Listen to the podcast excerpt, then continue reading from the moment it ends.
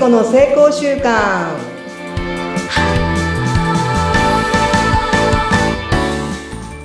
皆さんこんにちは健康習慣コーチの加藤聖子と申しますどうぞよろしくお願いしますはい。お相手をさせていただくのはフリーアナウンサーのうなみいくよです。今日もよろしくお願いいたします。加藤さん。お願いしますなんかこの前加藤さんのフェイスブック見ていたら可愛いお孫さんが頑張ってるシーンが映ってました。最近すごい成長されてますよね。はいそうなんです私はもう孫からうん自分の固定概念をもうボロボロ剥がしてもらっている状態なんですけど、どういうことだろう？あのね今8ヶ月でおむつなしの育児っていう、まあそういう本があったんでうん。あの娘と一緒にチャレンジしてるんですね。うん。で定期的におまるに座らせるんですね。おお。そうするとなんとですようん。1ヶ月これやっぱり習慣だなと思うんですけど1ヶ月経って完璧にうんちをおまるでできるようになりました。えらい。え、おむつ、おむつはし一応してたりするんですか？してないんですか？全く。まあおむつはやっぱ一応してます。あ、一応ね。うん、うん。おむつおむつはしてるんだけどなんかこう娘曰くうんなんとなく雰囲気がわかるんですって。うんうんこが出そうな雰囲気ああ、顔見てわかるんだ。うんわか。るんですよ。そうしたらおまるに座らせると、うんちゃんとお腹に力を入れて、うん。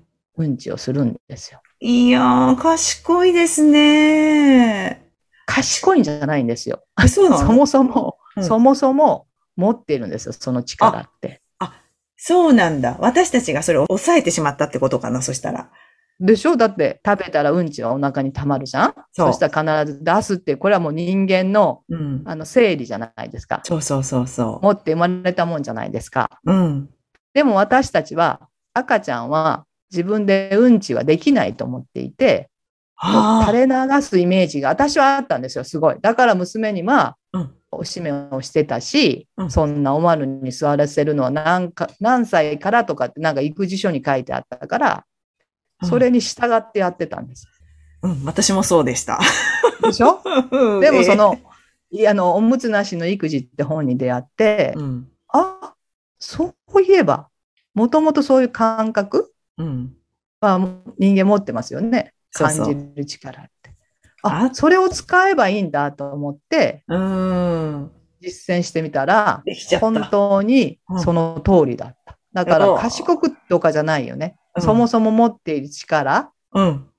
を引き出したというか、それを実践しただけ。そうですか。いやー、そっか。なんかいろいろね、お孫さんから学ぶことで、なんかボロボロきますね、確かにね。そっかと思いますよね。そうだったんだ、みたいなね。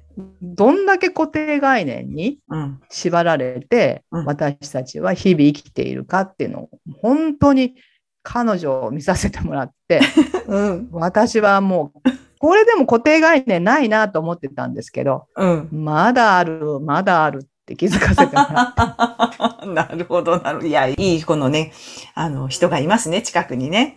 なんか師匠なんです、師匠私のか師匠です、師匠ね。な いやー、すごいわ。なんかね、うそんなうん、あの、孫を見ていてうん、なんか、ありのままとそのままって違うなって感じてるんですね、最近。ありのままとそのままが違う。うん。ありのまま？うん。えっ、と、自己啓発とかさ、まあ、スピリチュアルとかっていう学びがあるじゃない？はい。よく、ありのまま、ありのままで、ありのままでっていう言葉を聞くんですよ。そうですね。そうすると、なんとなく、そのままでいいんじゃないかみたいな感覚に、私もなった時があるんですよ。うんうんうんうん。あありのままって、じゃあこのままでいいの？って感じで、なんかこう、止まっちゃう感じ？うん。が、こう、した時があって、ええでも孫を見ていると、孫こそがありのままで、ありのままがこうこう成長していく。なんかこう、どう言ったらいいかな。うん。その人が持っているこう可能性を広げていく。うん。だからやっぱり。りいろんなことにチャレンジするんじゃないかなと思ってるんですよ。まあでも本当ちょっと見ない隙にこう、捕まり立ちができたり、はいはいができたりで、もうすごいですもんね、子供ってね。うんち小さあい時のれがありのままだと思うんです。うんうんうんうん。でもそのままじゃないよね。そのままじゃん。ないですね。ありのままっていうのは本当に無限の可能性があって、それにチャレンジする姿じゃないかなって感じてるんですよ。なるほど。チャレンジというか、そのまま持って生まれたものをもうなんか精一杯使う。うん。そういうのがありのままかなっていう。なんとなく私は今そんな感じがしていて。うん。なんで、あの、あれですか、そのクライアントさんの中でのこのうん。対話とか、こう、接することについてそういうふうに感じたことがあったんですか？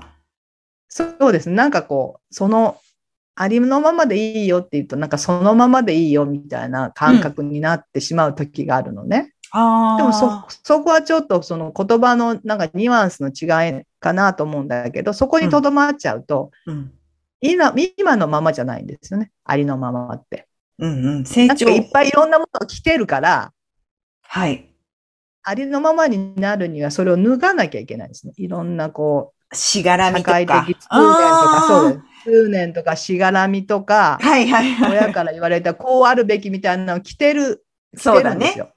今の自分ってそうですよね。過去の積み重ねでできてる自分だから、いろいろこうあらねばならないとか、それが父、母に言われたことであったりとか、親戚のおばさんに言われたことだって、そういうのがずっと積み重なって今の自分がいますもんね。で、そういうのをこうもう剥がしていっていいよっていうことをおっしゃってるんですね。そう、それを剥がしていくこそこことこそが、うんありのままの自分に出会える。あ、なるほど。うーん。なんかだんだんそういうのが見えてくる。そうですね。でもきっかけがないと人って変わらないし、でもやっぱりもしかしたらその、ね、加藤さんのところにいらっしゃる方って変わりたいから、あの多分うんお声掛けしてこられる方がいると思うんですよ。で、なんか成長したとか。ないんかでも、うんなんか気づいてるんですよ、自分で。なんか違和感あるんですよね、多分。な中にある自分が気づいてるから、うんそろそろ脱ぎたいな、みたいな、あの、脱皮したいな、みたいな感じ？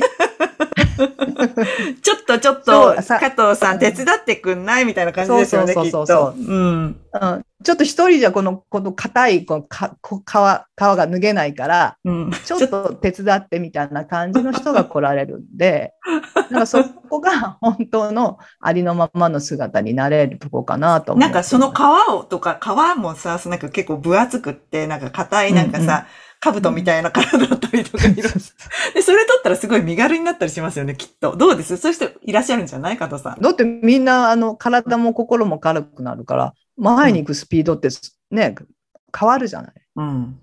うんなんかそれはもうあの自然の摂理でしょ、軽くなったらスピードアップできるし、うん。前に行くあの感覚も速いじゃないですか。うんうんうんうんうん。でもそれみんな来てるからさ。やっぱみんな来てるんだ来てるもうん、だから来てるものが、ほん、その、それこそありのままの自分なのか、うん。なんか、まあ、や外から作られた自分なのかっていうところの気づきですよね。うん。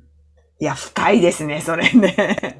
本本人は気づかないじゃない大抵多分。そうでしょ？本人はでも感じてるの感じてる。あなんか感じてるんですよ。私もそうだったもん。なんか感じてるんですよ。あ。うん。でもどうしてい自分のいかわかんない。中に、うん、自分の中に素晴らしいものがあるっていう。ことはし、すべての人が感じてると思うんですよ。でも感じる、まあ、度合いは、その分厚さによって違うし、うん。で、経験値によって違うんだけど、うん。でも必ずこの中にあるっていうのはみんな感じてる。うん。なるほど。だうん、私もそうだったから、だからそこを、あの、お手伝いするってことは、うんもう本当に自分の、あの、天命、使命だと思ってるんですね。素敵。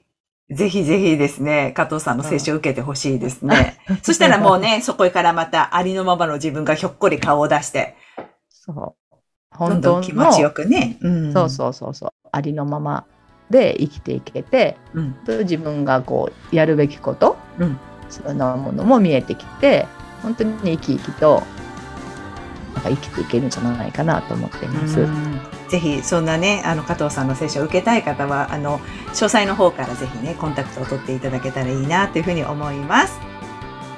はい、今日もありがとうございました。はい、身軽になっていきましょうね。ありがとうございます。